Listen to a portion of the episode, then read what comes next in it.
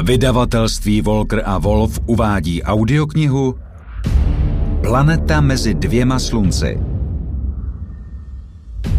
Napsal Robert Fabian, čte Tomáš Mařas.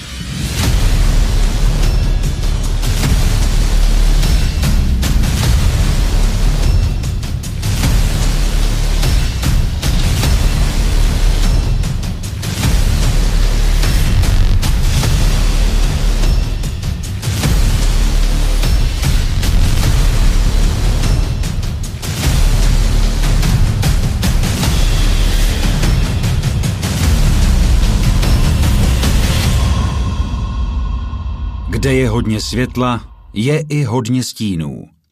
Johann Wolfgang Goethe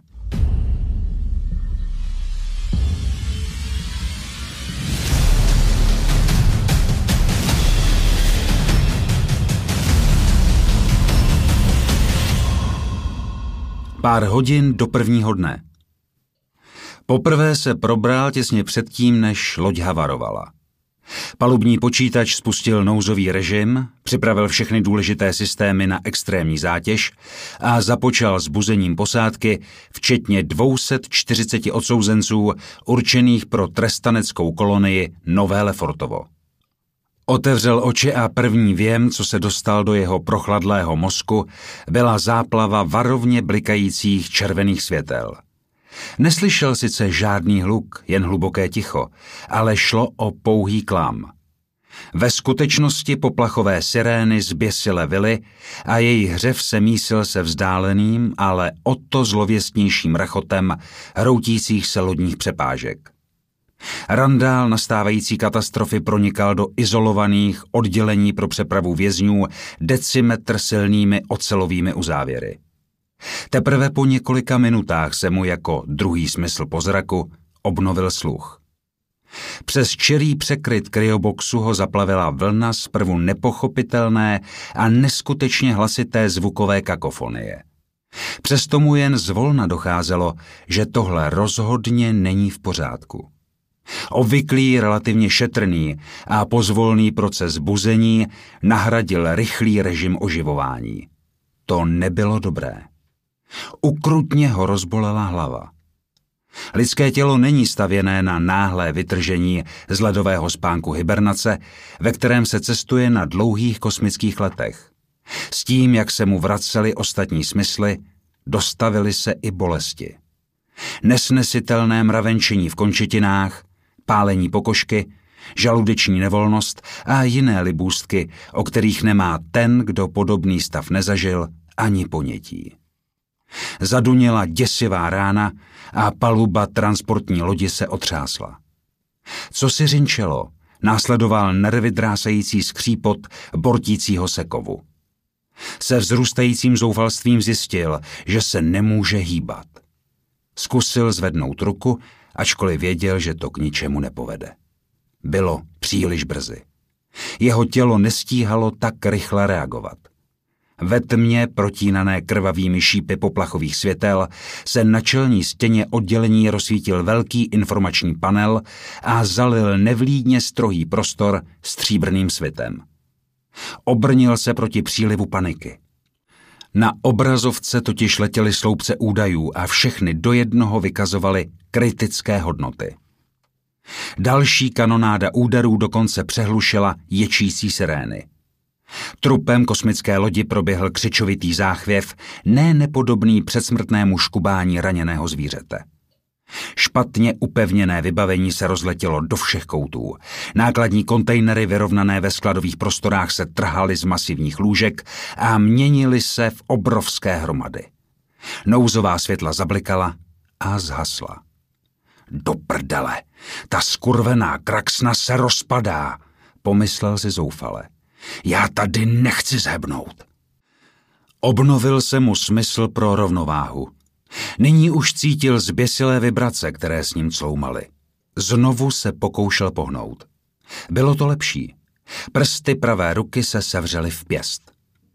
Oddělení vězenských kryoboxů zahalil přízračně bílý mrak chladícího média, unikajícího z roztrženého cirkulačního obvodu. S nepříjemným mrazením sledoval, jak se z protější horní řady utrhla transportní schrána a zřítila se z výšky deseti metrů. Průhledný kryt se roztříštil a mužské tělo z něho vypadlo jako hadrový panák. Otočil hlavou na stuhlém krku doleva a zaostřil zrak na displej monitorující jeho životní funkce. Nesvítilo žádné z řady červených světélek. Většina údajů byla sice zvýšená, ale stále na hranici normy.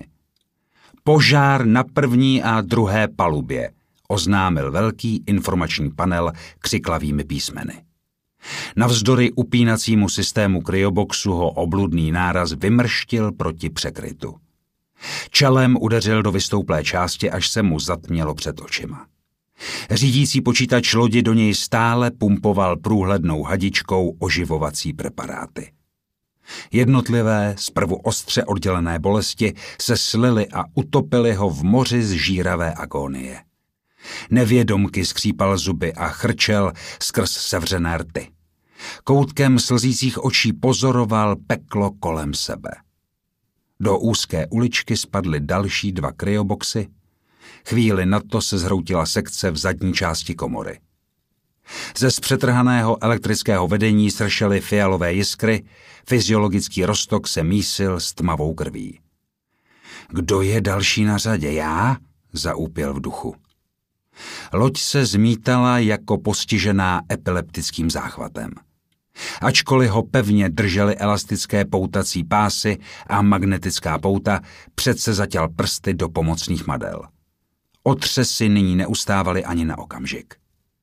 Oživovací fáze dostoupila pomyslného vrcholu. Vyčerpané tělo, toužící po chladném nevědomí kryospánku, drásaly pařáty bolesti. Ušní bubínky rval jekot poplachových sirén a burácení delerické katastrofy. Oči ho nesnesitelně pálily. Mozek mu prošpikoval bezpočet doběla rozžhavený vláken. Miliony nervových zakončení o sobě dávali vědět nesnesitelným šílenstvím. Trpěl jako nikdy v životě. Možná by se i zabil, kdyby mohl. Hluk překonal hranice jakékoliv snesitelnosti. Připadalo mu, že se trhá samotný vesmír. Smrt se zdála být velmi, velmi blízko. Ještě několikrát ho zběsilé nárazy vymrštily proti průhlednému, ale odolnému krytu a pak oslabené životní pojistky v jeho hlavě vypověděly poslušnost.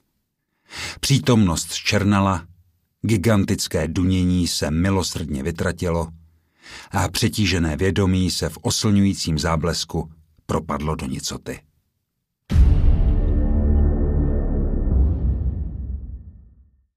Vězenská transportní kosmická loď SFPS Tekora vletěla do řídké atmosféry a v zápětí se proměnila v ohnivou kouli.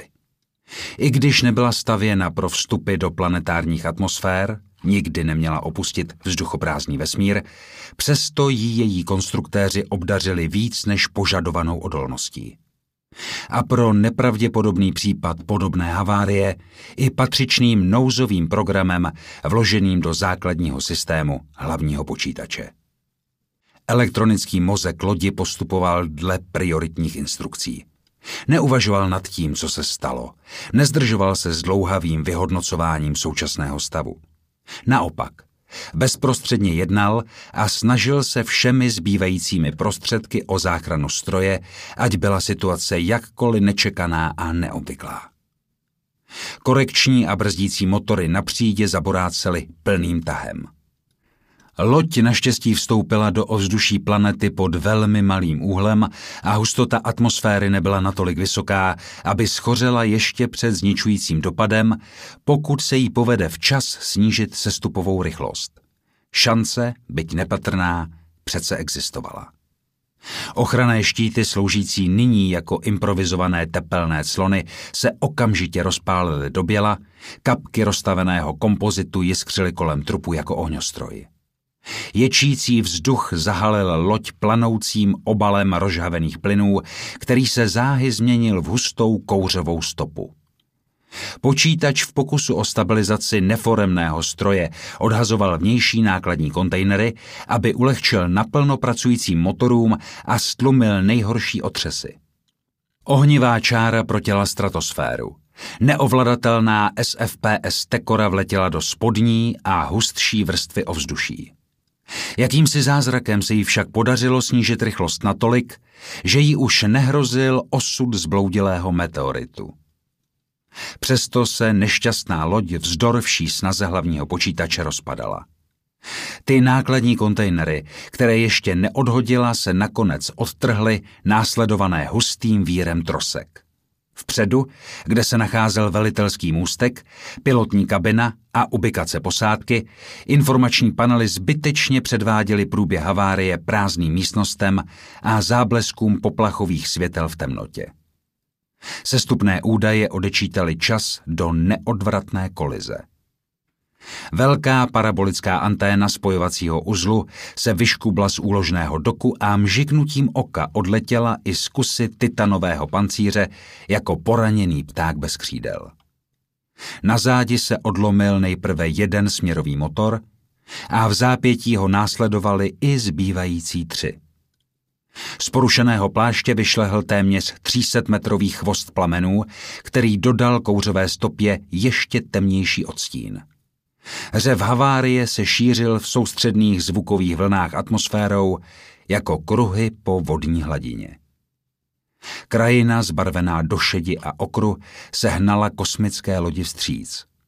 Poslední sekundy.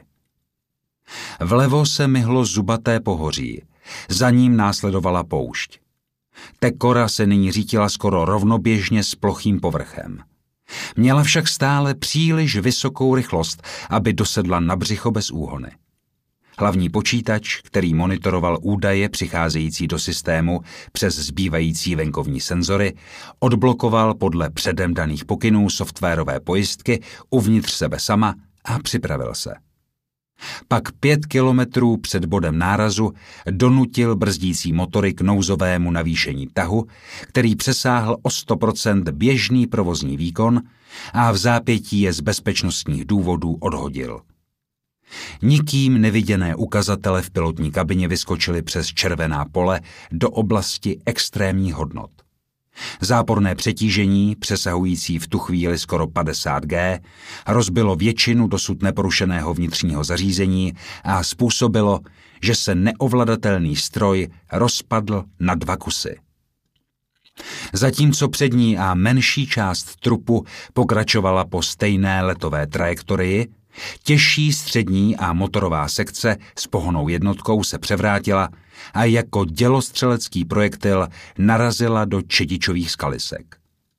Provedla několik ohromných přemetů, aby posléze vybuchla a proměnila planinu rozeklaných skal v jezero rozstavené horniny.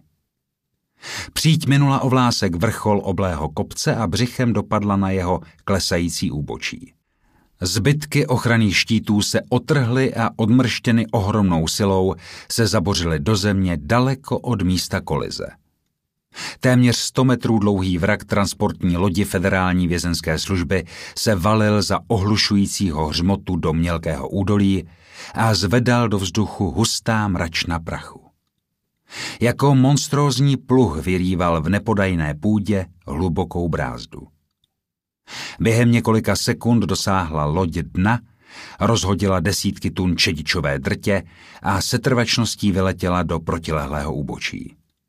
K nepoznání poškozené torzo se stočilo bokem a hnané vlastní setrvačností se dosmíkalo bezmála až k vrcholu kopce, kde konečně se skřípotem zastavilo.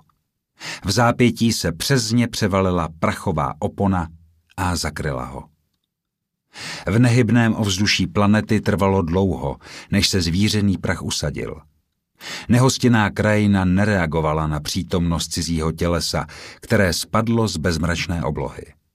Jen hlasité skřípání, vrzání a praskání chladnoucího kovu rušilo absolutní ticho, které zde panovalo.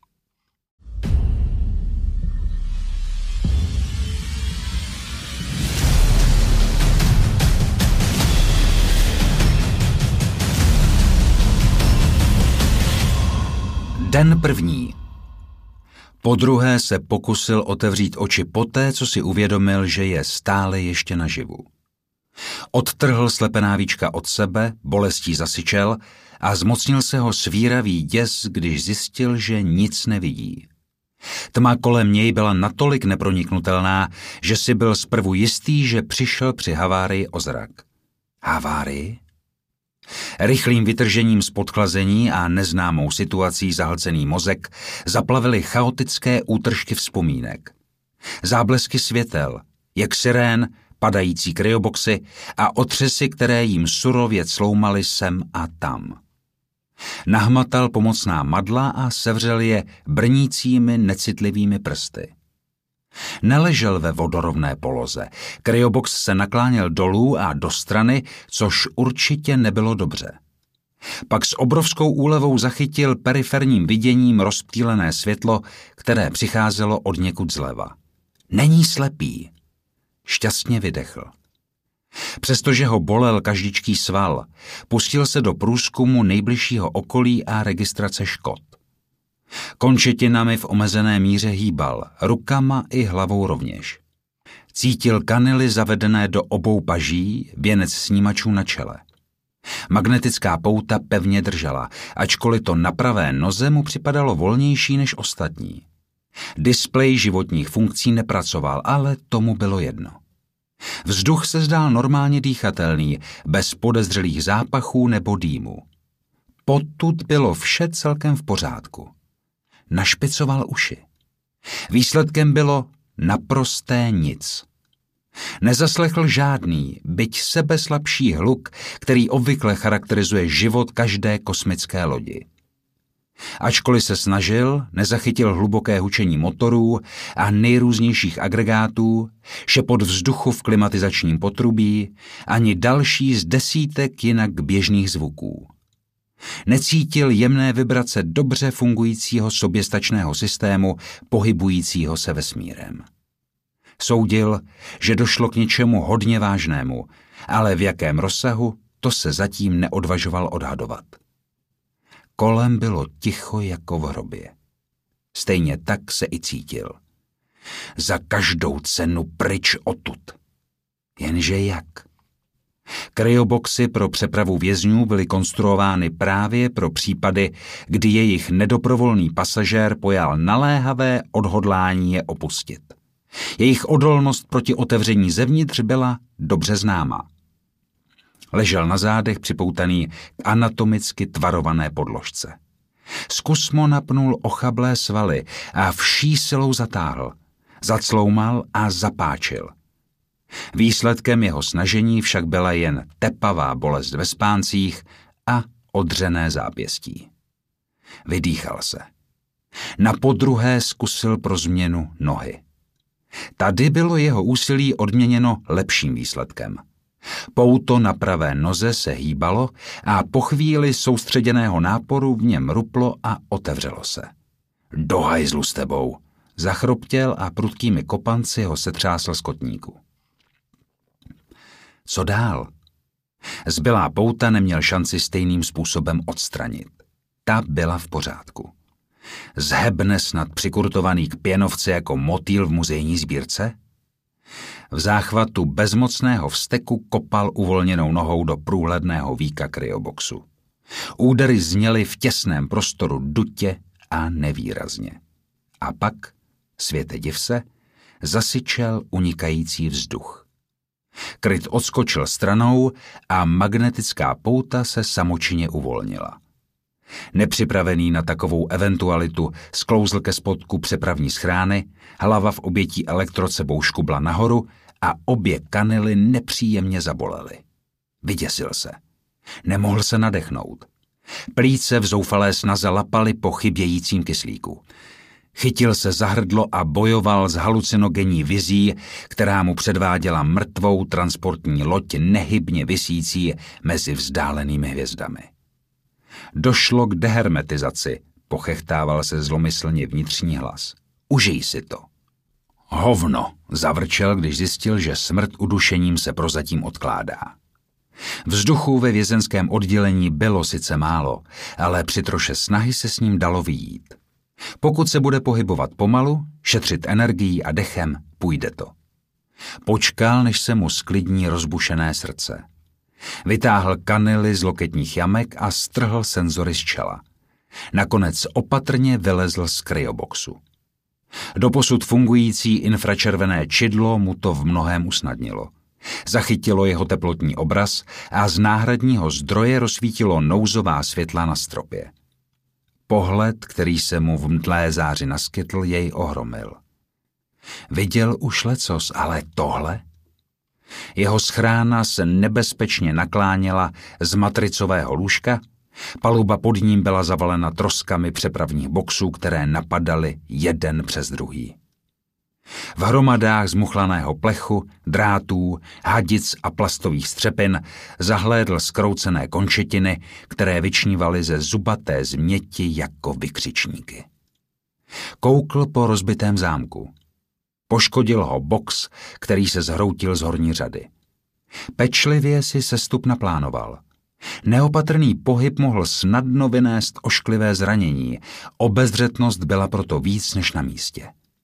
Stejně se ale nevyhnul dlouhému škrábanci přes levý triceps, když ho na okamžik zradili ze sláblé svaly.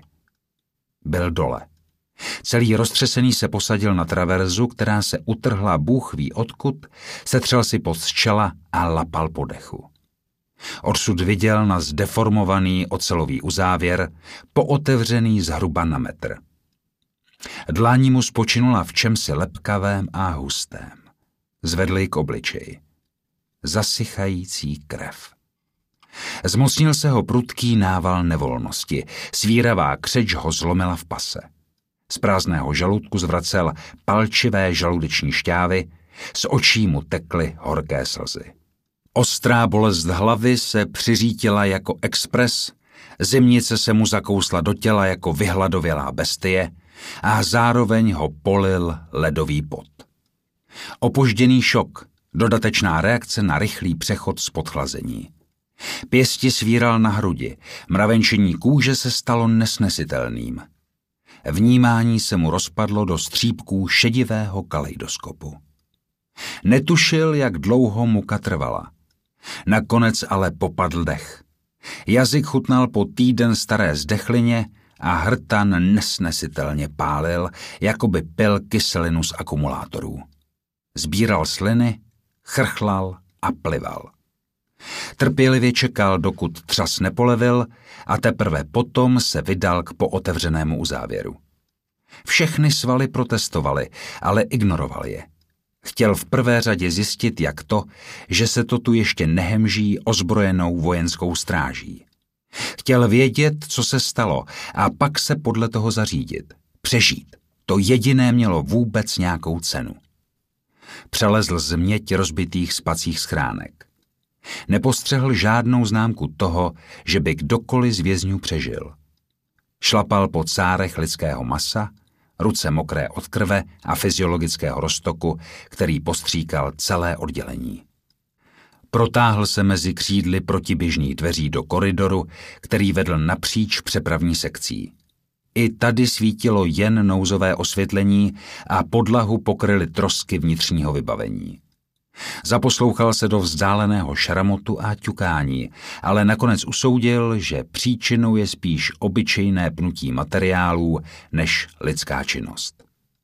Ale i tak si v prázdném, tmavém a zdevastovaném prostoru připadal úplně ztracený a vyděšený. Váhal, kam se vydat. Nakonec se rozhodl pro přední část lodi, kde se nacházel kapitánský můstek. Pořád totiž očekával, že na něj naskáče řvoucí komando bachařů společně se záchranáři. Jenže jeho obavy se nenaplňovaly. Byl pořád sám. Propracovával se ku předu.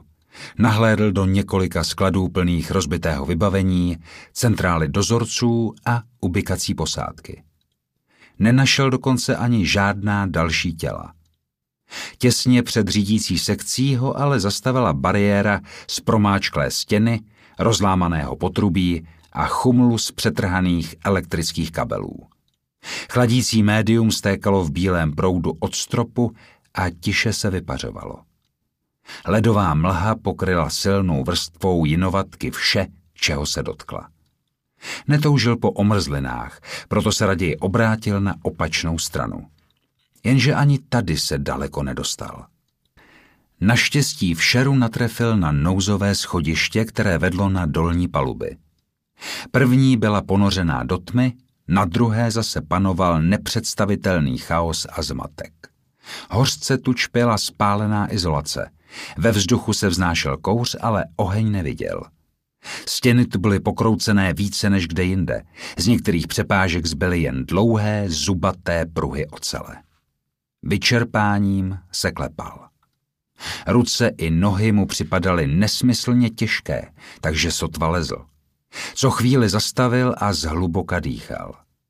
Připadalo mu, že se ve zničené lodi motá úplně bez smyslu. V první řadě se potřeboval napít, potom hned ošetřit pořezanou ruku a pohmožděný obličej.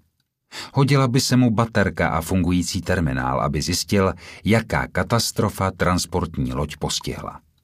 Jenže jedno ani druhé neobjevil. Na dolní palubě ucítil závan vzduchu a nevýrazný pach, který nedokázal nikam zařadit. Něco mu připomínal, ale co?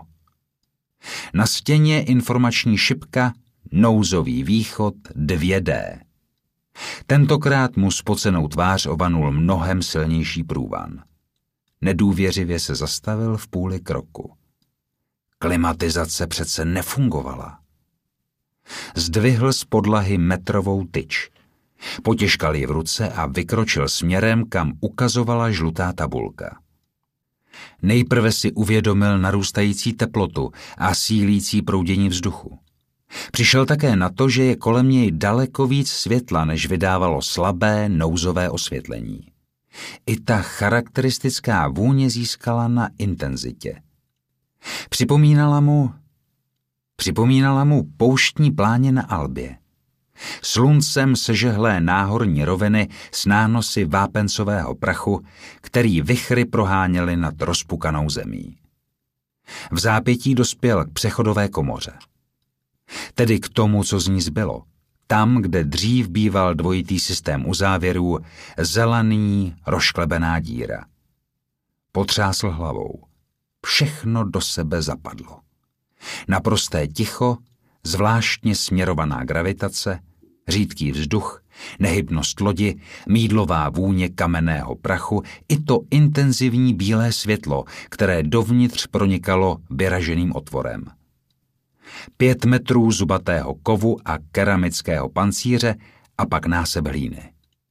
Vystoupil z kousku stínu do ostré záře. Přimhouřil oči do úzkých škvírek a navíc si je zaclonil oběma rukama.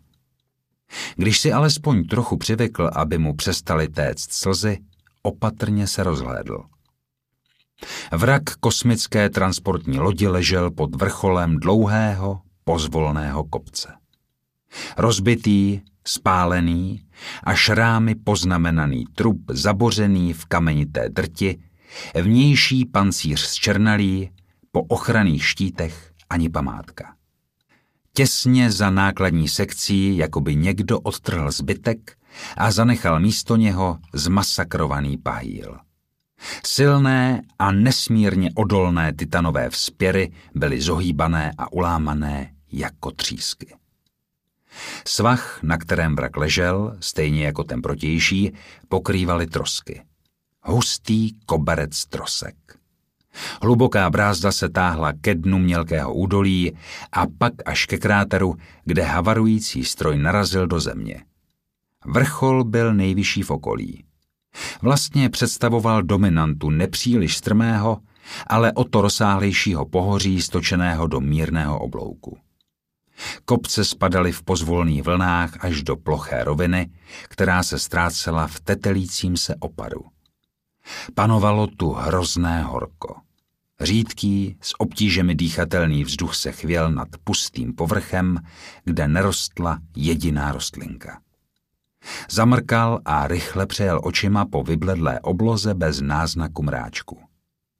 Paže styčí mu klesla, její konec ostře zazvonil o kámen. Na nebi plála dvě slunce. To žhavé, tak bílé, až přecházelo do modra, větší než pozemské, se nacházelo za nadhlavníkem. Druhé, malé a chladné, zářilo červenou barvou těsně nad obzorem. Do prdele, řekl nahlas do hluchého ticha. Zaslechl zvuk, který rozhodně nečekal. Smích. Prudce se otočil. V díře po zbytcích ochranného štítu, mezi spáleným pancířem a hromadou nahrnutého písku, seděli dva chlápci ve vězenských overalech a pozorně si ho prohlíželi. Ten první měl protáhlý obličej, krátké černé vlasy, olivovou pleť, vážný výraz, tmavé oči pod rovným obočím a na pravé straně prsou vytištěno Cortés. Ruce položené na provizorním obvazu, který mu stahoval nohu nad levým kolenem. Několika vrstvami látky prosakovala krev. Druhý chlap byl hubený, delší mastné blond vlasy nad kulatým slovanským obličejem. Jeho vězenská kombinéza byla špinavá a potrhaná, ale až na několik odřenin nevypadal, že by utržil vážnější zranění. Jmenovka tvrdila, že se jmenuje Gračik. Kurva, kámo, připadáš mi, jako bys právě spadnul vodněkať z nebe. Blondák se zašklebil a poněkud vysokým smíchem zareagoval na vlastní pokus o vtip. Žádná reakce. Těžiště tyče se nepatrně posunulo. Takhle seděla lépe v dlani. Tmavooký si ho dál bezvýrazně prohlížel. Blondák se projevil jako všímavý pozorovatel. Oči mu těkaly sem a tam, Ukazováčkem namířil na metrový kus kvalitní ocele. Zatraceně, tohle nebudeš potřebovat, seš přece mezi svejma. Uvidíme. Zašpičatělý konec primitivní zbraně přece jen klesl. Cortés mu zpříma pohlédl do očí a kývl na souhlas. Ježíši, on umí mluvit, zasmál se Gračik. Jak se jmenuješ, brácho? Neumíš číst? Nepříjemné pochechtávání zmlklo. Lícní svaly se na okamžik napěly, ale hned zase povolily. Tak hele, já se snažím o konverzaci, jestli ti to náhodou nedocvaklo. To, že máš nad kapsou brand, jsem zmerčil dávno. Tak vidíš, představování můžeme vynechat. Sedíte tady dlouho? Těžko říct. Ozval se poprvé Cortés a pokrčil rameny. Měl tichý, trochu chraplavý hlas. Bradou ukázal na červené slunce. Když jsme vylezli, tak z toho prcka nebylo vidět skoro nic. Tři hodiny, ale může to být víc. Brand přejel pohledem po obrovském trupu, který se nad nimi tyčil do výše mnoha pater. Velká písmena nápisu SFPS Tekora byla ale pořád čitelná. Poznávací exkurze do Nového Lefortova se nám zkomplikovala. Rozhodně, ušklíbil se Cortés. Gračik se hýkavě rozchechtal, až se chytil za bolavé břicho. Váš odhad, kdy jsme přistáli? Ani tucha. Motal jsem se chvíli okolo a občas si na něco sáhl, zahlásil Gračik, ale všechno už je víceméně studený. Trvalo, než jsme vylezli z našeho oddílu, vysvětlil Cortés. U závěr zaseklej, ale boční stěna naštěstí rupla. Protáhli jsme se do koridoru o palubu níž přes servisní šachtu. Řval jsem jako pominutý a vůbec se nemohl dostat z té pitomí rakve, dokud mě Cortés nevytáh, doplnil blondák. Cortés trhl rameny. Sami? Jo, zbytek, co byl s náma v přepravce, to má za sebou. Co u tebe? Podobně. Kryoboxy se většinou uvolnily a popadaly. Měl jsem štěstí. Skurveně velký štígro, zabublal Gračik. Bylo mi posraně zle. Myslel jsem, že pojdu. Následek rychlého buzení, prohlásil tmavooký. Řídící systém ho zahájí, když dojde k vážné nehodě. Máš zkušenosti s mezihvězdnými lety? Zeptal se Brent. Cortés odpověděl až po odmlce. No, docela jo. Pokývnutí. Moc rád bych věděl, do jakého hnoje jsme vlastně spadli. To ví jedině hlavní počítač. Pochybuju, že nám to sám od sebe naservíruje, utrousil blondák. Určitě ne, ale nenech se mílit tím, jak loď vypadá. Palubní systémy jsou konstruovaný na extrémní zátěž. Gračik se netvářil právě dvakrát přesvědčeně. Poposedl, bolestivě sykl. Později s tím zkusíme něco udělat, řekl Brent. Vyhráli jsme už jenom tím, že máme co dýchat. Hovno výhra, prohlásil neomaleně Gračik. Kyslíku je tu asi tolik jako v mém chlupatým zadku. Pořád se mi motá šiška. Zvykneš si, utrousil Cortés. Hejbej se pomalu. Co máš s nohou? Ukázal Brent na zakrvácený obvaz. Když jsem se probral, čouhal mi z z drátu, tak jsem ho vyrval a hnátu obvázal. Myslel jsem, že budu v pohodě, ale pořád to teče. Můžu se mrknout? Cortés nedůvěřivě svraštil obočí. Vyznáš se? O, pár maličkostí zvládnu. Hele, buď vykrvácíš, nebo chytneš infekci. Kdo ví, co lítá v tomhle povětří za svinstva. Fajn. Brent se přisunul. Tyč položil vedle sebe. Gračik se naopak odtáhl a udělal ve stínu místo. Nejdřív povolil uzel a poté odmotal nasáklý pruchlátky. S poslední vrstvou musel škubnout. Cortés zavrčel. Díra ve svalu měla čisté okraje, ale slabým čurkem z ní vytékala krev. Písek pod kolenem už byl tmavý a vlhký. Bren se zkusmo dotkl po košky nad ránou. Vypadá hluboká. Můžeš s nohou hýbat? Jo, normálně. Kost je nejspíš v pořádku. Potřebovalo by to ale stáhnout a sešít. To jsem zvědavej, jak to uděláš, utrousil Cortés. Brent se otočil na Gračika. Hele, skoč za přechodovou komoru, válí se tam lékárnička. Přinesí, jo? Blondák něco zamumlal, ale zvedl se a zmizel v otvoru po vytrženém uzávěru. Zvláštní typ, řekl po chvilce Brent a trhl hlavou ke vstupu do lodi. Cortés nadzvedl koutky. Gračik se s nadávkami vracel. Podělaný krám, zahučel a hodil objemné, světle šedivé pouzdro s červeným křížem na zem. Z podpaží vytáhl tlakovou láhev. Na ventilu byl gumový náustek, takže stačilo přiložit si ho k obličeji a otočit kohoutkem. Gračik se několikrát nadechl a křečovitý výraz zmizel. Je jich tam spousta. Dobrý nápad, zhodnotil Brent. Otevřel lékárničku a prohrabal přihrádky. Vyndal dvě plastové lahvičky, krvácející ránu polil nejdříve nažloutlou tekutinou a poté tmavě modrým roztokem. Dezinfekce a lokální anestetikum, informoval Cortéze. Minutu počkal, očistil si ruce s bylým roztokem a poté zručně naplnil rozšklebený otvor tkáňovým lepidlem.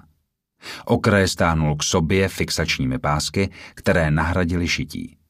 Ránu znovu očistil ostře páchnoucí tekutinou a ovázal sterilním obvazem. Lepší než nic. Brent projel zásobník ve výku lékárničky a vybral kapsly velkou asi jako palec. Zkontroloval barevné proužky a kód, vsunul ji do aplikátoru, který vypadal jako malá pistole, a přiložil ploché ústí ke Cortézovu nadloktí. Tiché zasyčení. Univerzální očkovací sérum. Pro jistotu. Máš to zmáknutý, kámo. Cortés mával brnící paží. Nohu nepřetěžuj. Jasně.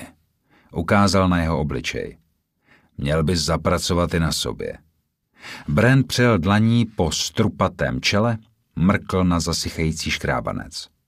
Tohle je v pohodě. Co seš zač, doktor? Zeptal se blondák.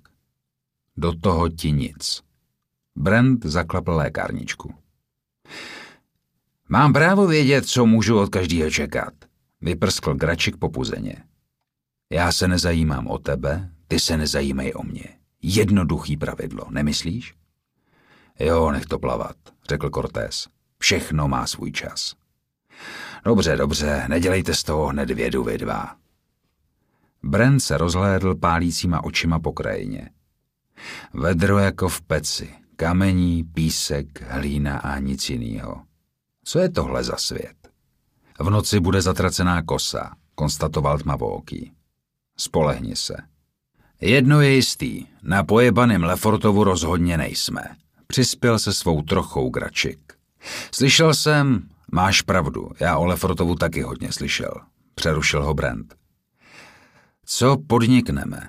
Převedl Cortés hovor na jinou kolej. V první řadě by bylo rozumný prolíst loď a číhnout, jestli nezůstal někdo další naživu. Souhlasím. Taky schromáždit jídlo a vodu. Nebudeme se přece spát štěrkem. Mně je kurva blbě, prohlásil blondák. Zkus se s tím poprat, poradil mu Brent. Bez speciálních léků s tím těžko něco udělám. Na palubě bejt museli. Když je najdeš... Brent sebral tyč a vstal. Skřivil obličej a zhluboka dýchal. Je mi fuk, jestli někdo další přežil, prohlásil trucovitě Gračik, ale zvedl se. Radši bych si poležel. Počkám tady na vás. Korté se opřel o zvrásněný plášť lodi. Nataženou nohu si vypodložil. Dobře hlídej, přisunul mu Brent lékárničku na dosah. Kdyby byla bolest příliš silná, zobni si jeden zelený. Na to se spolehni. Gračik následoval Brenta do lodi, kde bylo zatím chladněji než venku.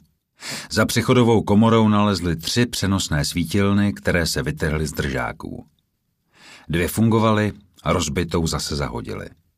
Snažili se proniknout na spodní palubu, ale schodiště bylo zavalené. Zběžně prohledali druhou a třetí palubu. Paprsky svítilen tančily po naprosté zkáze. Gračik se po pár krocích zastavoval a prohrabával hromady zbytků. Tady nikoho nenajdeš, řekl Brent. Vážně? Při dlouhém letu je posádka v kryoboxech a ty jsou na čtvrté a páté palubě. Nemá cenu se tu zdržovat. Hm, zabručel blondák. Vystoupali po schodech a zbytek koridoru je dovedl k prvnímu uzávěru vězenského oddělení. Ve kterém jste byli? Gračik se poštrábal za uchem. Myslím, že ve trojce. Já v sedmičce. Tohle je osmička. Brent odklopil krytku a stiskl zelené tlačítko. Uzávěr nereagoval, proto se opřeli do kliky ručního mechanismu, aby nákladní vrata na kousek pootevřeli. Gračik se nedočkavě hrnul dovnitř.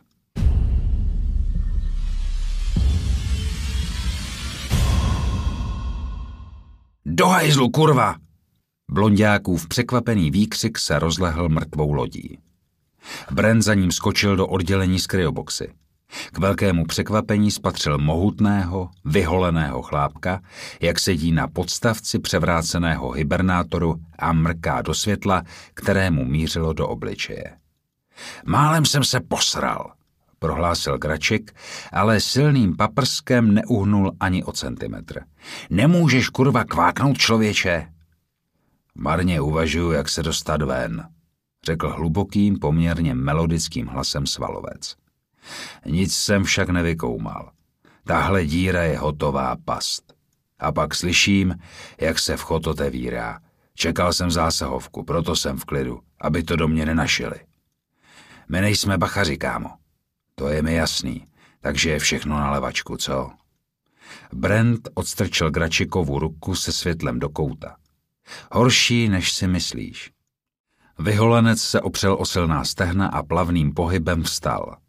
Byl opravdu veliký, ale navzdory své postavě se pohyboval velice lehce. Vzhledem k tomu všemu kolem nemyslím, že by mě hodně věcí ještě dokázalo překvapit. Světelné kužele poskočily po hromadě hibernačních schránek. Sám? Jak vidíš. Hranatá hlava cukla dopředu, blízkly pozorné oči. Jak vidíš, Brente. Původně tu byly ještě dva, ale nevydechali to. Prohledáváme loď, teda to, co z ní zbylo. Snažíme se najít přeživší. Máte to u mě. Mimochodem, jmenuji se Owen. Tak to jsme čtyři, utrousil Gračik. Brent po něm hodil pohledem. Owen si toho všiml a pobaveně se uchechtl. Není moc opatrnej, co? Ne. Cože? Nechápal blondiák. Už nic, odsekl Brent. Pokračujeme, ne? Dej se klidně do toho.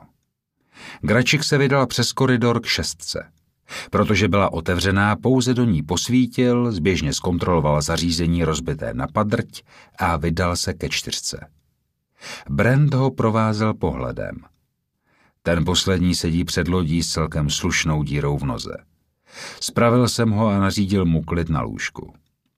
Takže stroskotání na planetě, usoudil chlap jako hora. To by mě ani ve snu nenapadlo. Ale co? Jak je venku? Uvidíš sám.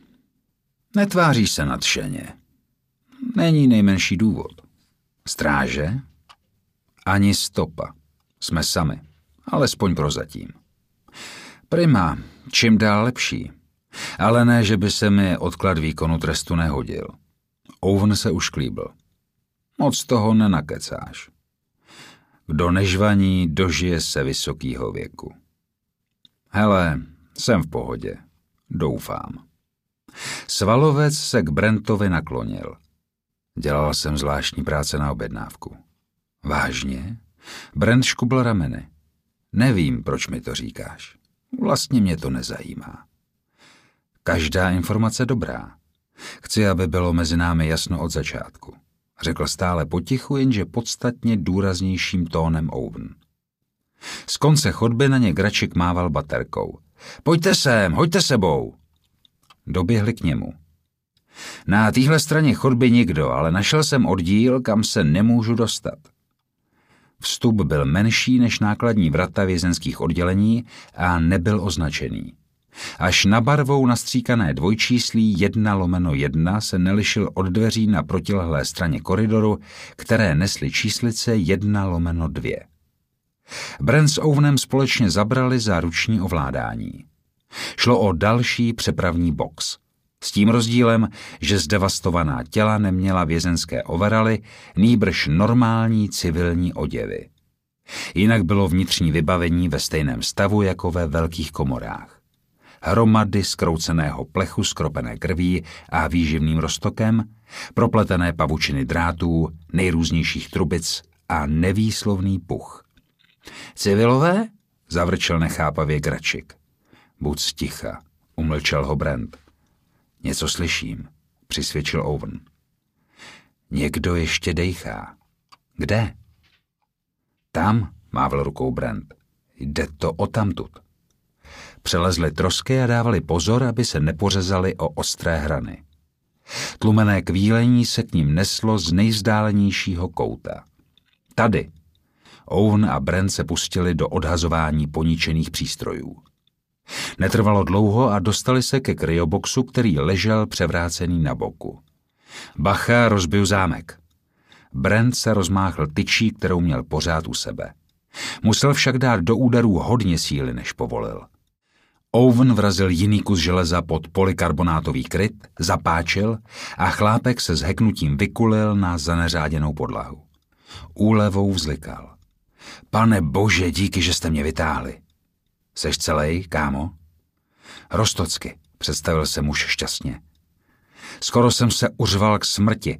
Blbě je mi jako nikdy v životě, ale jsem ku podivu v pořádku.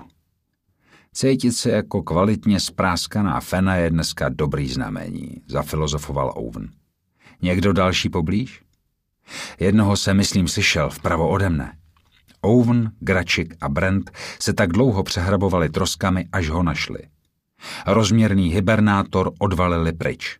Vypáčili víko a vytáhli chlapa ven. Dýchal, ale byl v hlubokém bezvědomí. Posvíťte na něj, přikázal Brent. Muž vypadal všelijak. Promodralý obličej, fialové rty, kůže na dotek vlhká a studená, puls velmi slabý a pomalý. Viditelné zranění žádné. Čtyři postavy se nad ním mlčky skláněly.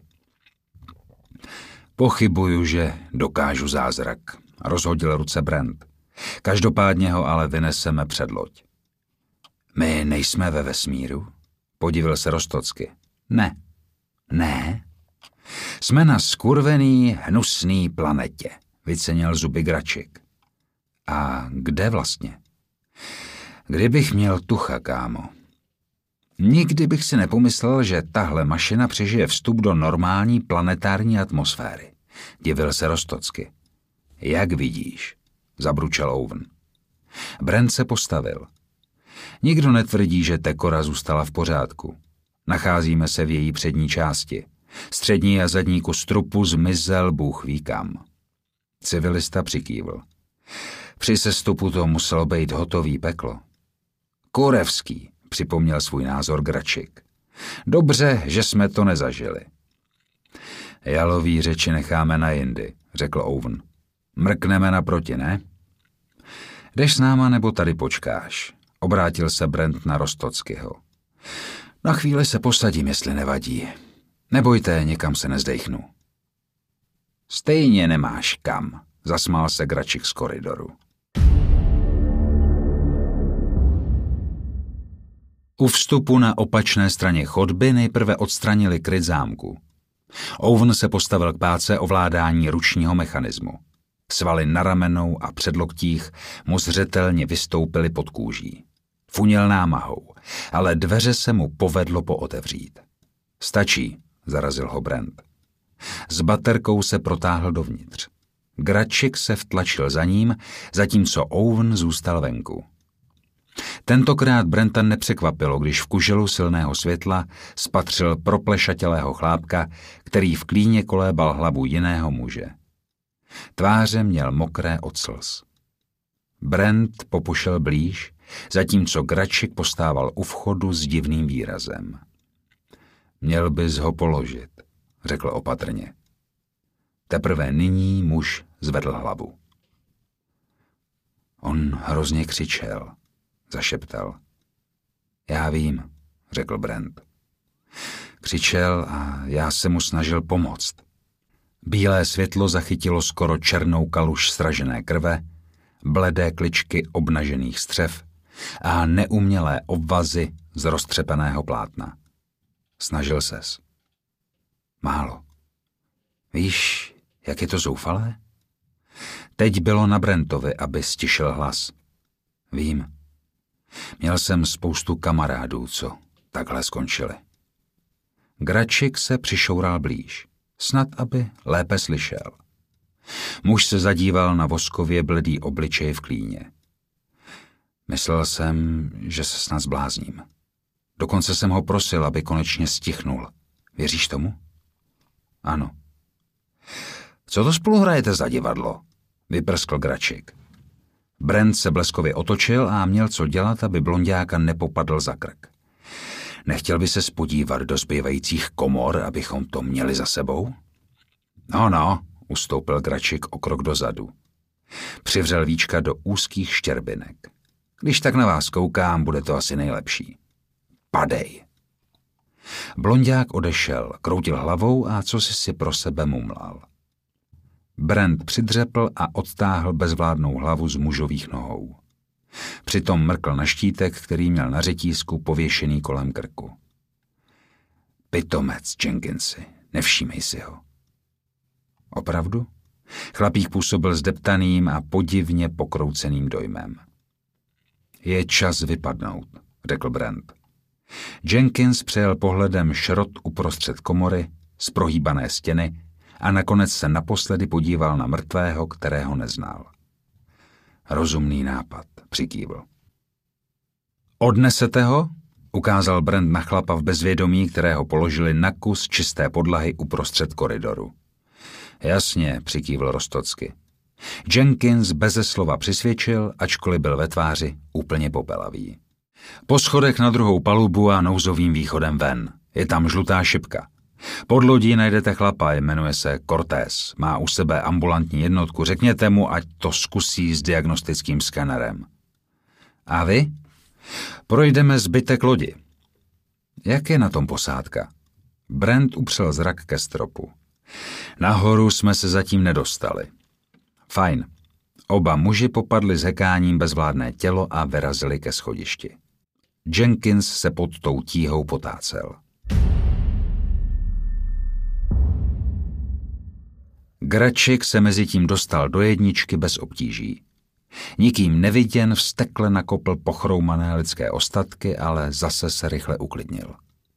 Zaposlouchal se nejprve do ticha přepravní komory a potom ji prohledal.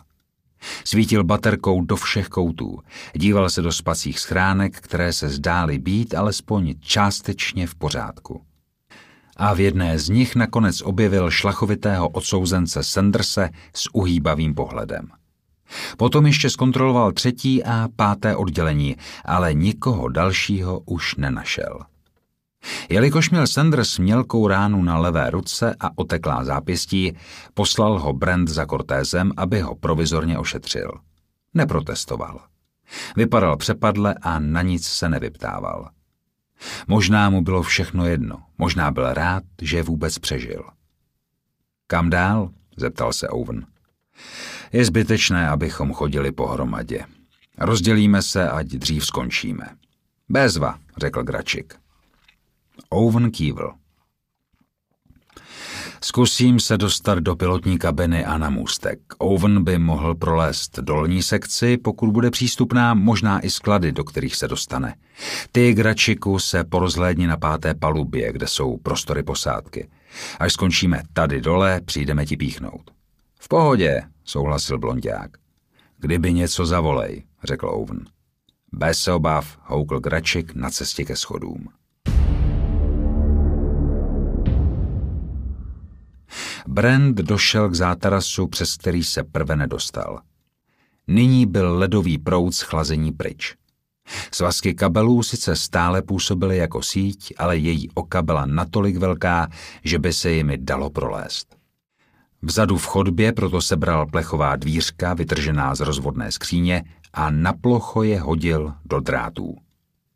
Dvířka spadla s rámusem na podlahu, tmou neprošlehly oslnivé výboje, žádné praskání a syčení zkratované energie. Průchod byl nejspíš bezpečný. Přesto mimo děk zadržel dech. A prošel. Chodba plná technických zařízení a odklopených panelů ho zavedla do přední části bývalé kosmické lodě.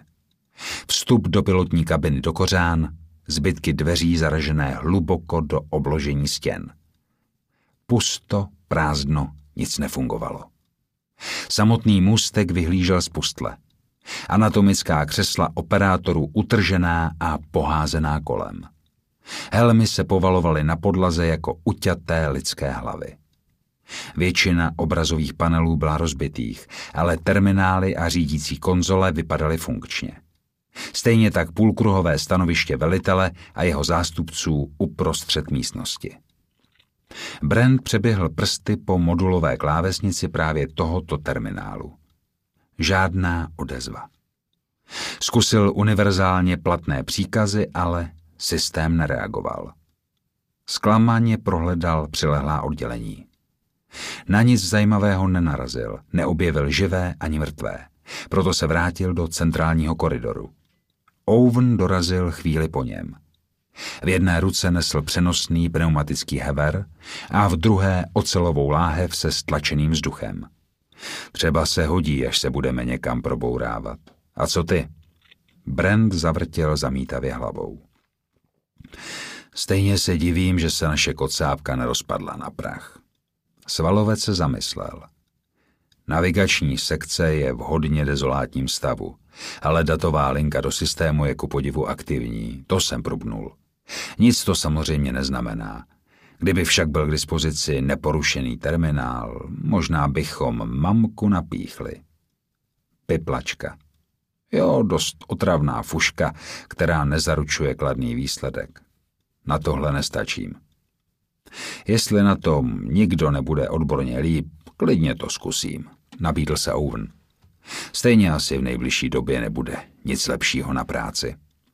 Uvidíme. Co se mrknout za Gračikem, jestli na něco nekápnul? A potom seznamka se zbytkem party. Co říkáš? Pro mě za mě. Owen se už klíbil. Brent si unaveně promnul spánky.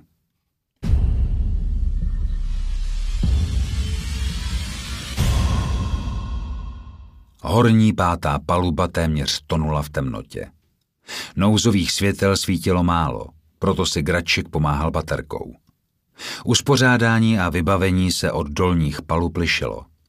Posádka kosmické lodi měla nesrovnatelně větší pohodlí než vězňové namačkaní v těsných přepravních schránkách. Gračik v tom viděl jen další důkaz nespravedlivého elitářství. Byl to frustrující pocit. Skorvenci. Plivil do tmy. Vlezl do jídelny, prokličkoval změtí stolů a židlí, prohlédl automaty na přípravu jídel. Stiskl několik programovacích tlačítek a pak do nich udeřil pěstí. Ubikace zely prázdnotou, avšak v místnosti přiléhající ke komunikační sekci nalezl dva mrtvé. Ode dveří na ně posvítil. Končetiny skroucené do nepřirozených úhlů. Odvrátil se a chtěl se přesunout jinam, ale rozmyslel se. Vrátil se k mrtvolám a zručně je prošacoval. U modré kombinézy, náležející letecké posádce, nic užitečného nenašel, ale u tmavě šedé, jež patřila k ozbrojené ostraze, měl víc štěstí. Na opasku v černém pouzdru objevil elektrický paralyzér. Jenže když jej vyzkoušel, zjistil, že je rozbitý a tak ho nechal ležet na podlaze. Zklamaně tělo obrátil a ke svému velkému překvapení pod ním nalezl pouzdro s nápisem Souprava pro přežití. Chvatně ho otevřel a proskoumal. Světlice, tablety tuhého paliva, zapalovač, signalizační zrcátko, balíček první pomoci, obvazový materiál, dezinfekce, dva univerzální energetické články, chemická světla, stejně jako další drobnosti ho nechali celkem chladným – Jediná věc, která ho zaujala, byl nůž s jednostranou čepelí, krátkým horním pilovým ostřím, masivní záštitou a dutou rukojetí. Společně s pochvou se hodil ke stříhání drátů, otevírání uzávěrů, zatloukání a jiným běžným činnostem. Nešlo sice o žádný výstavní model, ale vypadal spolehlivě. Potěžkal ho a schoval pod rozedraný vězeňský overal. Brent a Owen vystoupali po úzkém schodišti. Ač je k tomu nic nenutilo, chovali se s instinktivní opatrností a snažili se nedělat zbytečný hluk. Brand dokonce držel rozsvícenou svítilnu za hlavici a propouštěl mezi prsty pouze nezbytný paprsek světla. Kterým směrem? Rozhlédl se Owen. Třeba doprava. Brand tam posvítil. Kde je blondák? Nevím. Brent se zaposlouchal do šramotu usazujícího se trupu. Někde tady bude. Zavolám na něj, ozve se. Ne, počkej, zadržel ho Brent. Owen přimouřil oči. Třeba bude, třeba ho najdeme bez hulákání. Hmm. Oba se po sobě podívali s určitým pochopením. Oddělení, v němž se nacházelo 30 hibernátorů posádky vězenské přepravní lodi Tekora, vyvolalo v Gračikovi opět prchavý zášlech nenávisti. Od otevřeného uzávěru civěl do temného šera rozlehlé komory. Silným paprskem světla přejížděl sem a tam. Nikde se nic nehýbalo. Nepozoroval žádné náznaky života. Plivl na podlahu zachrchlal a vkročil mezi první řadu sarkofágů. V každém bylo tělo. Nejdříve hibernátory otevíral, ale pak prohlídky zjednodušil na zběžnou kontrolu, kdy si posvítil skrz průhlednou část krytu. Všichni muži byli mrtví. Gračika nezajímalo proč. Ať zhebli chybou počítače při rychlém buzení nebo z jiné příčiny, Jemu byli dokonale lhostejní. Obešel první, druhou a třetí řadu. Čtvrtou z části a pátou vynechal, protože ji zavalili utržené nádrže a zhroucené palubní přepážky. Pohledem sjel nejprve proud vody, který tekl po podlaze a poté muže v prvních dvou nepoškozených hibernátorech. Překročil přeražený nosník, silný jako chlapské stehno, zarazil se a podezíravě otočil k bližšímu boxu. Snad lehce odlišná barva ve tváři ho vrátila šest kroků dozadu. Uvolnil pojistku na boku podstavce a odsunul kryt. Sklonil se nad mělkým, měkce polstrovaným lůžkem. Tmavovlasý muž ležel natočený na stranu, senzory na čele a spáncích pořád držely na svém místě, kanila zavedená do ohbílevého lokte také.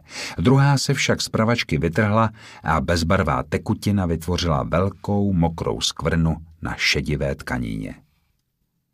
Váhavě se ho dotkl. Displej životních funkcí nefungoval, proto přiložil ukazováček na krční tepnu. Ačkoliv byl tep slabý, zaznamenal ho. Kurva, zašeptal.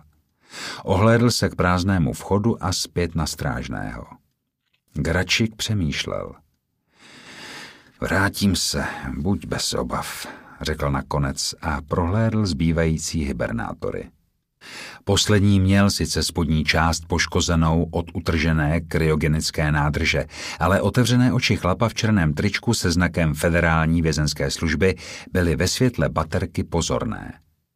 Blondák se zamračil. Strážný si zaclonil oči před prudkou září a zavrtil se v úzkém lůžku. Musíš otevřít zvenku, zakřičel hlasem stlumeným odolným polikarbonátem.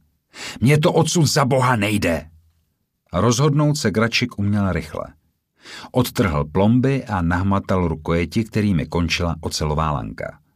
Škubnutím uvolnil závěsy posuvného krytu a odhodil tvrzený plast na stranu. Dneska vidím rád i mukla, řekl dozorce a posadil se. Díky, že jsi mě z té sračky dostal. Gračik odložil svítilnu a přistoupil ze strany k hibernátoru. Levačkou ho popadl za krk a zatlačil do měkkého polstrování. Zadracení děláš, vyhrkl překvapený muž a zakoulel očima. Pšt, buď hezky potichu, sykl blondák. Zatímco jednou rukou stále předržoval chabě se kroutícího bachaře, druhou hmátl pod blůzu pro nůž. Ostří se matně zalesklo, špička krutého nástroje zatlačila do trička těsně pod hrudní kostí. Hele, nech toho! Gračik se chystal zarazit strážnému čepel do prsou, ale v poslední chvíli změnil názor. Přehmátl, upustil nůž a sevřel kostnatými prsty bachařů v krk. Umírající sebou sice škubal, ale blondák ho celou svou vahou držel na místě. Paži nějakou dobu chaoticky bubnovali pohraná hibernátoru, ale nakonec malátně sklouzli dovnitř a vytřeštěné poletující oči strnuly. Bylo po všem. Gračik schoval špičku jazyka za sevřený rty, otřel si spocený obličej před loktím a sebral nůž. Zvedl baterku a prohlédl si s pečlivým zaujetím své dílo. Žádné pohnutí, žádné emoce. S tváří vyhlazenou do neutrálního výrazu se vydal mezi kryoboxy. Příslušník letové posádky pořád bloudil kdesi v království bezvědomí. Blondák zkontroloval třepotavý puls. Ušklíbil se. Jsem kurva u tebe, zašeptal. Zdvihl ostrou zbraň. Možná ho varoval instinkt, možná neslyšný zvuk nebo nepatrný závan vzduchu. Vražedně ostrá čepel zmizela jako bleskem pod vězeňskou kombinézou strnul nad otevřeným kryoboxem. Hej, Gračiku, co to tam vyvádíš? Ozvalo se od vchodu.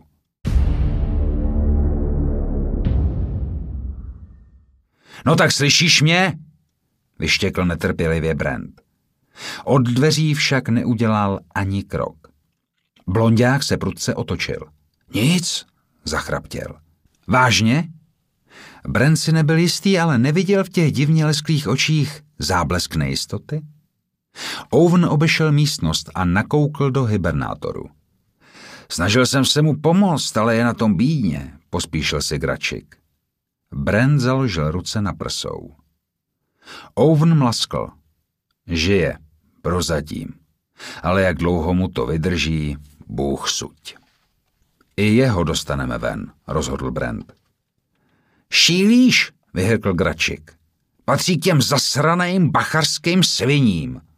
No a? Vždyť tě taky osoudili. Tohle snad pro něj udělat můžeme. Ať chcípne. Proč jako? Ten hajzl nemá nárok dejchat stejný vzduch jako my. Mluvíš z cesty. Třeba se probere a my nejsme v situaci, abychom mohli plítvat něčími životy. Gračik zbrunátněl rozčílením. Radši mu na fleku zakroutím krkem.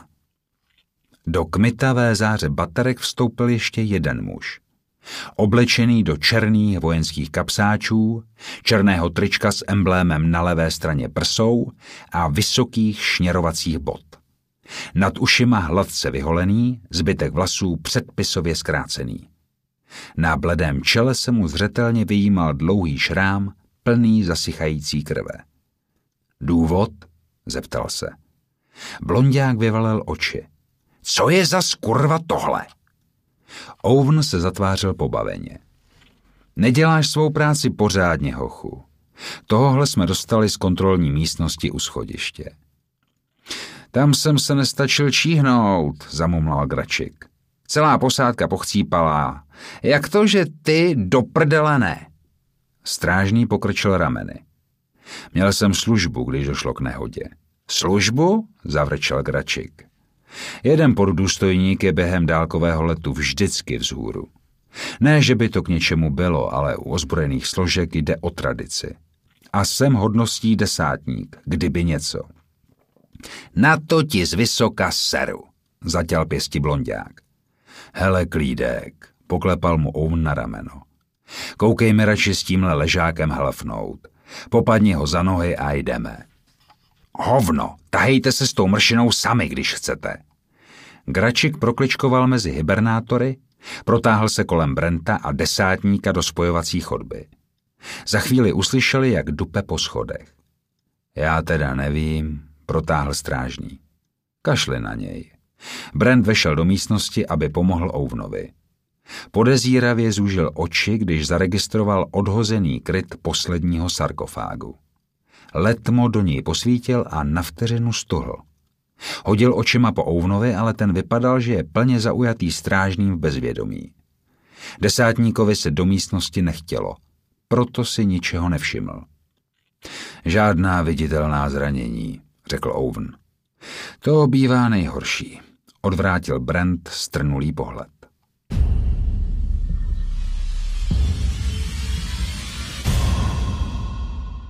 Skrz vytrženou přechodovou komoru vylezli přes kosmickou loď, strážného položili do stínu vedle chlapa, jehož sem dopravili oba civilové.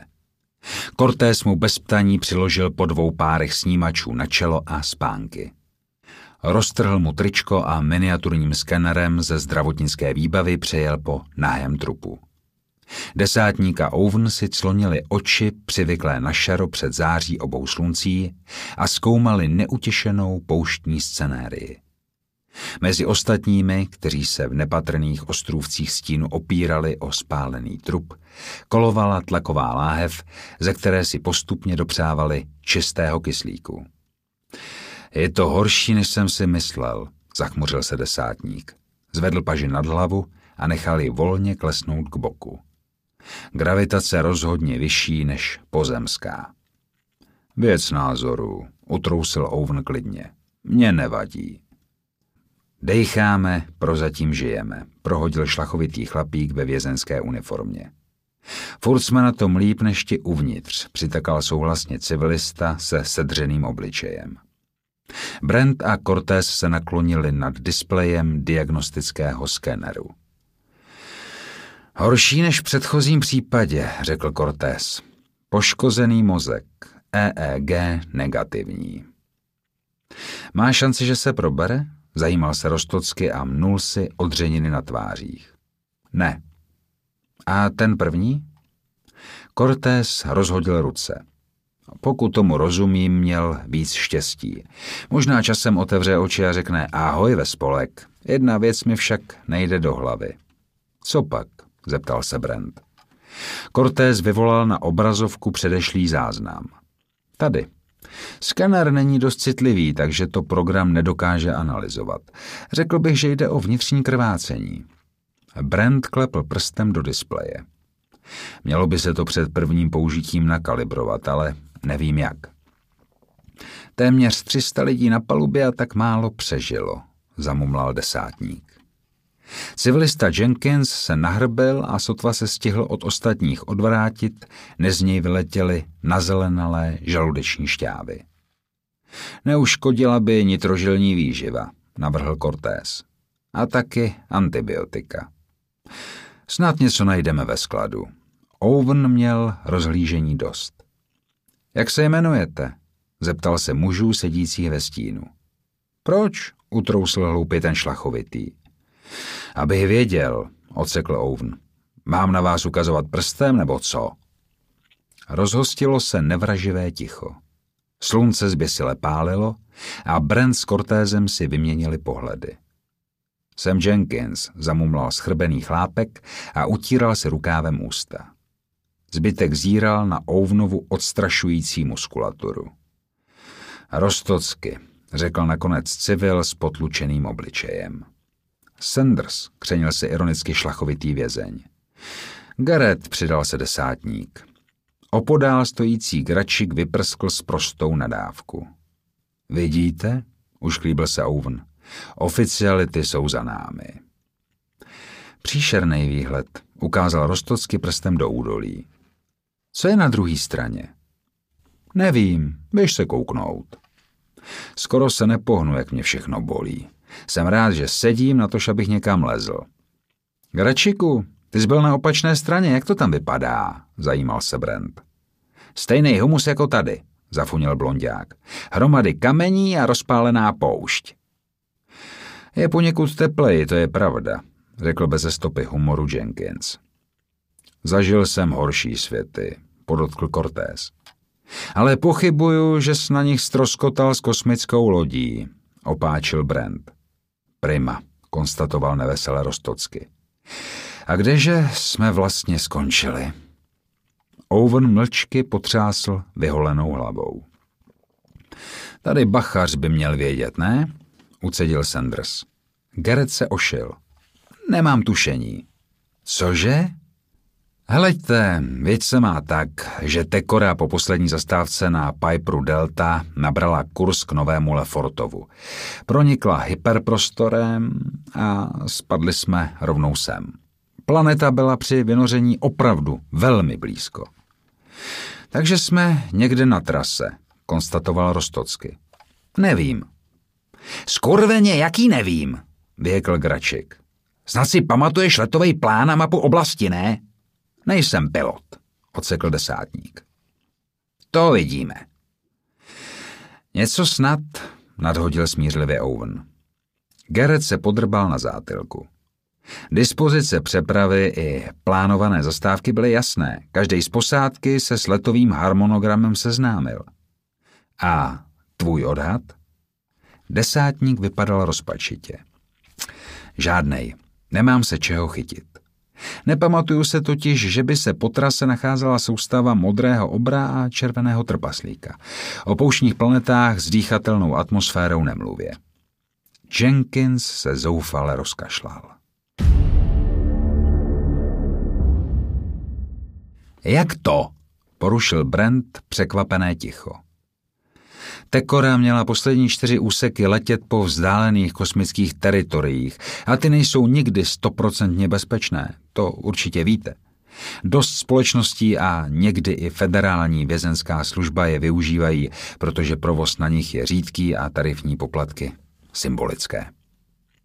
Cortés se zamračil. Pravděpodobně nás začnou hledat, jakmile loď nedorazí na další zastávku nebo při nejhorším do Nového Lefortova. Ale jestli nejsme na trase, tak kde kruci jsme? Já... Kurva, neříkej to zase, baroval ho Gračik. OK. Protože služba na čtvrtém úseku připadla mně, rutině jsem prošel navigaci oblasti a informační databázy. Proto jsem si jistý, že se ve vzdálenosti minimálně 12 světelných let nenacházela žádná soustava s více než jednou hvězdou. Brentovi poskočil žaludek. Koutkem oka zachytil Ouvnův významný pohled. Seš si jistý? ujišťoval se Cortés. Ano, Čekal nás pořádně vymetený kus vesmíru. Dvě hvězdy střední třídy obklopené trochou smetí, větší planety žádné. Nejbližší vícenásobný solární systém 30 světelných let směrem k centru galaxie, ale měl úplně odlišnou strukturu. Určitě ne žádný červený trpaslík. Těmhle skurveným kecům nevěřím, vyletěl Gračik. Krmíš nás všivejma výmyslama. Sklapni hubu, poradil mu Owen. Proč by to dělal? Je pokrk ve stejným hnoji jako my. Je to bachař. A co jako? Já mu kurva nevěřím. Tvoje věc, předvedl dokonalý chrup svalovec. Gareth se nadechl, aby něco řekl, ale Brand ho předešel. A co seš ty zač, Gračiku? zeptal se. Jsem naprosto normální, vyštěkl blondák. Všechno na mě bylo nahraný, celý skurvený proces, tutovej justiční omyl. Aha, utrousil mnohoznačně Brand. Dost obehraný šlágr, nemyslíš? Odsoudili mě na základě nepřímých důkazů. Ve skutečnosti na mě vůbec nic neměli. Asi to stačilo, utrousil Owen. Gračik přivřel víčka a vrhal kolem sebe vsteklé pohledy. Drobec se v kosmickém lítání a navigaci vyznám, řekl Cortés váhavě. Při hyperprostorových skocích dochází sice ke všelakým nehodám, ale tady desátníková verze od nás chce, abychom věřili, že jsme se ocitli řádově až několik desítek světelných let od plánované trasy. To se nezdá pravděpodobný. Ale nevyloučený, zvedl hlavu Jenkins. Cortés rozhodil ruce. A co je? Ve vesmíru se stává úplně cokoliv. Utrousil zádumčivě Rostocky. Cortés neochotně přikývl. Budou nás vůbec hledat? Zamumlal Jenkins. Tutově. Sanders udeřil pěstí do písku. Budeme doufat, že se Gerrit mílí, řekl Brand. Jenže dokud nás nenajdou, což může nějakou dobu trvat, nezbývá nám, než se o sebe postarat. Postarat? Rostocky se zašklebil. Zajistit základní podmínky k přežití, doplnil Brand. Komunikační systém je pryč, nikoho se tudíž nedovoláme. Takže bude na nejvýš rozumné schromáždit potraviny, vodu, léky a veškeré fungující přístroje a nástroje, které z trosek svedeme vyhrabat. Ale máme přece loď. Rostosky trhl palcem k sežehlému trupu. Velký kulový, přerušil ho Owen, který postával se založenýma rukama u otvoru po přechodové komoře. Akorát spocený zadky, nic jinýho. Z té kory je nepoužitelný šrot, všechno, co budeme potřebovat, z ní musíme nejdřív vytahat. Já myslel, že radši nemysli, kámo. Můžeme být rádi, že je světlo, ale za pár hodin velký slunce zapadne a my nemáme šajnu, co se bude dít potom. Bude dobrý se nachystat na každou eventualitu. Zamžourali k obloze a obličeje některých trosečníků se protáhly. Modré slunce na své nebeské dráze totiž mezi tím postoupilo a jeho palčivě žnoucí kotouč se nakláněl k myhotavé lince obzoru. Kurva, nevyvolávej duchy, řekl přiškrceně Gračik. Mně to náhodou vyhovuje, jsem svobodný, víš? Možná to tak zatím je, ale když s tím něco neuděláme, nebude mít tahle podělaná idylka dlouhýho trvání. Chci vypadnout, hned, ozval se Rostocky. Snad nás odsud sakra rychle vyšťouraj. Ty se máš kam vrátit, ale mě čekají hnusně studený skály na Lefortovu, mračil se Gračik. Každému, co jeho jest, prohlásil se zadosti učiněním Garet. Jo, táhni teda do prdele. Desátník se nenechal vyprovokovat, jenom se smál. Já si blbý si připomínat, ale nepil jsem ani nežral, ani nepamatuju, řekl Cortés. Mám žízeň, že bych se o ní mohl opřít, uvědomil si Sanders. Jenkins, Garrett a Rostocky souhlasně zamručili.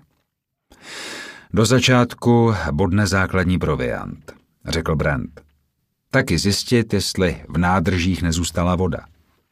Je mi na nic stejně jako vám, takže pochybuju, že by se někdo chtěl pouštět do důkladnější prohlídky. Nehnu zbytečně ani prstem, přikývl Gračik. Tutáč, potvrdil Sanders. Owen se ve stoje protáhl. Jak si sednu, už se nezvednu. Brent si přijel dlaní přes obličej. Dobře, seženeme to nejnutnější a usadíme se tady venku. Kdo chce, může zůstat v lodi. Mám ještě pár kapslí proti bolesti a taky na uklidnění. Dám vám je, když na tom budete zle. Strč si je někam, felčare, zahučel Gračik. Se ví, přizvukoval mu Sanders. Brent pokrčil rameny. Jen jsem nabídl možnost. Nic víc. Rostocky vstal. Dáme se do toho, ne? Sotva lezu. Jenkins sípavě zakašlal. Spal bych jako nikdy v životě. Srát na to, zabrbal Gračik a odpotácel se k otvoru po přechodové komoře. Cestou zachrchlal a odplivl pořádnou porci hlenu. Bývalí vězňové a bývalý desátník vězenské služby vstoupili jeden po druhém do bývalé vězeňské přepravní lodě jménem Tekora. Pouze tmavooký Cortés se zasmušilým výrazem zůstal sedět pod vydutým pláštěm braku a co chvíli se ujistil, že jeho dva nehybní svěřenci vykazují alespoň minimální známky života.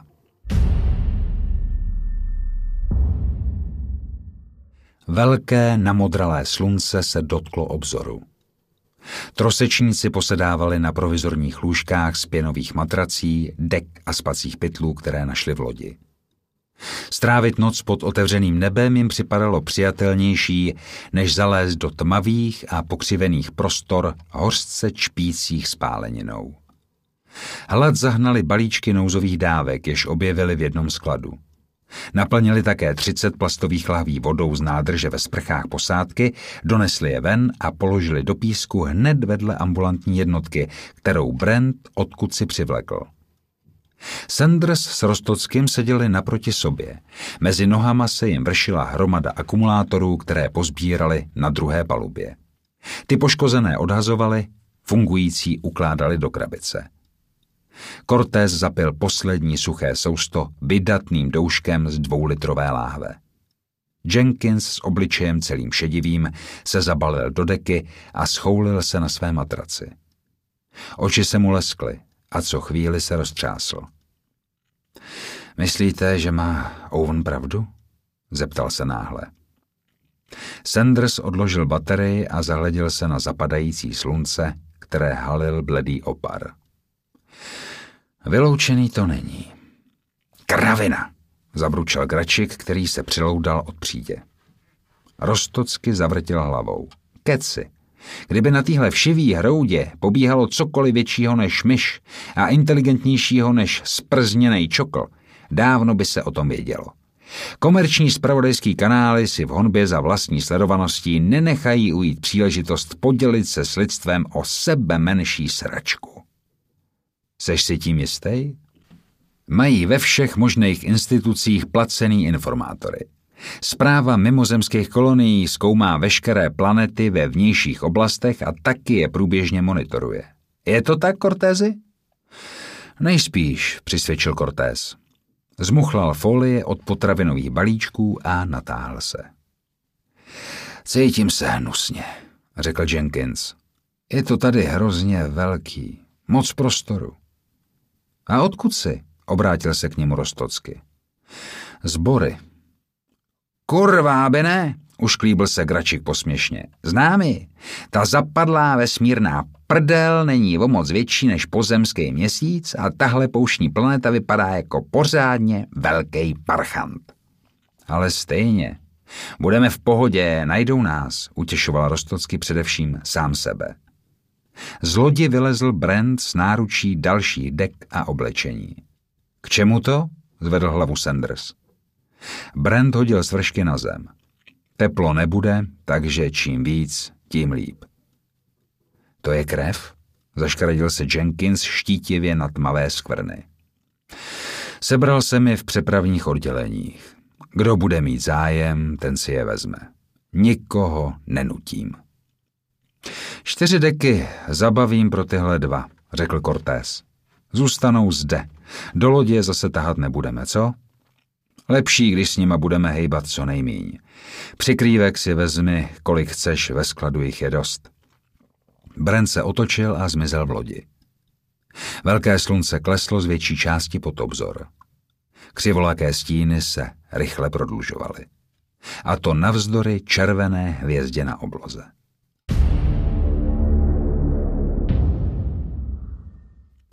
Prudká změna teploty stejně většinu trosečníků překvapila. S příchodem tmy se řídký vzduch bleskově ochladil.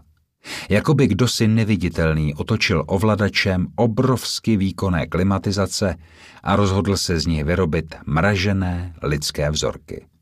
Oděvy, které přinesl Brent, byly během pár minut rozebrány a najednou nevadilo, že jsou od krve. I zbytek dek se hodil ke spacím pytlům a matracím rozmístěným v nepravidelném půlkruhu kolem výstupu z tekory. Rostocky roztáhl poslední přikrývku a chystal se zalehnout. Tělo ho neuvěřitelně bolelo. V potlučeném obličeji mu škubalo a vzadu v hlavě cítil bodavý tlak. Nějak zvlášť nepomohly ani léky, které mu dal Brent. Buď byly příliš slabé, nebo bolest příliš silná, každopádně nezabrali. Gerrit zabalený ve spacáku se v polosedu opíral o přeražený nosník a zíral do housnoucí tmy. Až na odpornou pachuť v ústech a občasné zvonění v uších na tom byl zdravotně slušně. Sanders a Gračik leželi vedle sebe, ale zatím nespali. O čem si se šeptem bavili a občas vrhli po ostatních kradmý pohled. Za to Jenkins odpadl. Až po čupřinu řídkých vlasů byl zachumlaný ve spacáku a zhluboka oddechoval. Nic ho nezajímalo. Ouvn si opodál ulevoval od přebytečných tekutin do mělké prohlubně. Brand napojil zbývající hadičku do automatické ambulantní jednotky a zapnul ji. Přenosný přístroj začal zásobovat krevní oběh obou bezvědomých vyživovacím koncentrátem ze dvou zásobníků. Civilista vykazoval lepší stav než strážný, jehož křivky životních funkcí na malé monitoru kolísaly mezi hraničními hodnotami. Nevypadá to s ním dobře, co? řekl Cortés. Brent souhlasil. Snad se dožije rána. Ten civil má slušnější vyhlídky. Snad, uvidíme. Ouvn se přiloudal od utržené zádě. Zhluboka se nadechl, protáhl svalnatá ramena a vypustil do studeného vzduchu oblak teplého dechu. S rukama založenýma v bok koukal na oblohu. Kolem malého slunce se utvořilo narudlé halo, které zastřelo pouze nejbližší hvězdy. Neznámá souhvězdí dál nerušeně vytvářela myriády nehybných obrazců. Vyprahlá kopcovitá krajina se skryla v podivném příšeří, jež pohltilo jakékoliv detaily. Cokoliv, co se nacházelo dál než 100 metrů, se změnilo ve stínové přeludy. Spodní část údolí a štěrkové hřbety za ním zmizely úplně, jako by se přes ně přelila hladina šedorudého moře. Líbí? ukázal Brent po svahu dolů. Owen zavrtěl hlavou. Mám husí kůži. Radši zalehněte, zabručel Cortés a zavrtal se hlouběji do spacáku. Nemáte dost? Brent s Ovenem si dýchali do prokřehlých dlaní a také zalezli do provizorních lůžek. Vyčerpání si vybralo vysokou daň. Během několika vteřin o sobě nevěděli. Tábor trosečníků stichl a své odvěké vlády se ujala noc.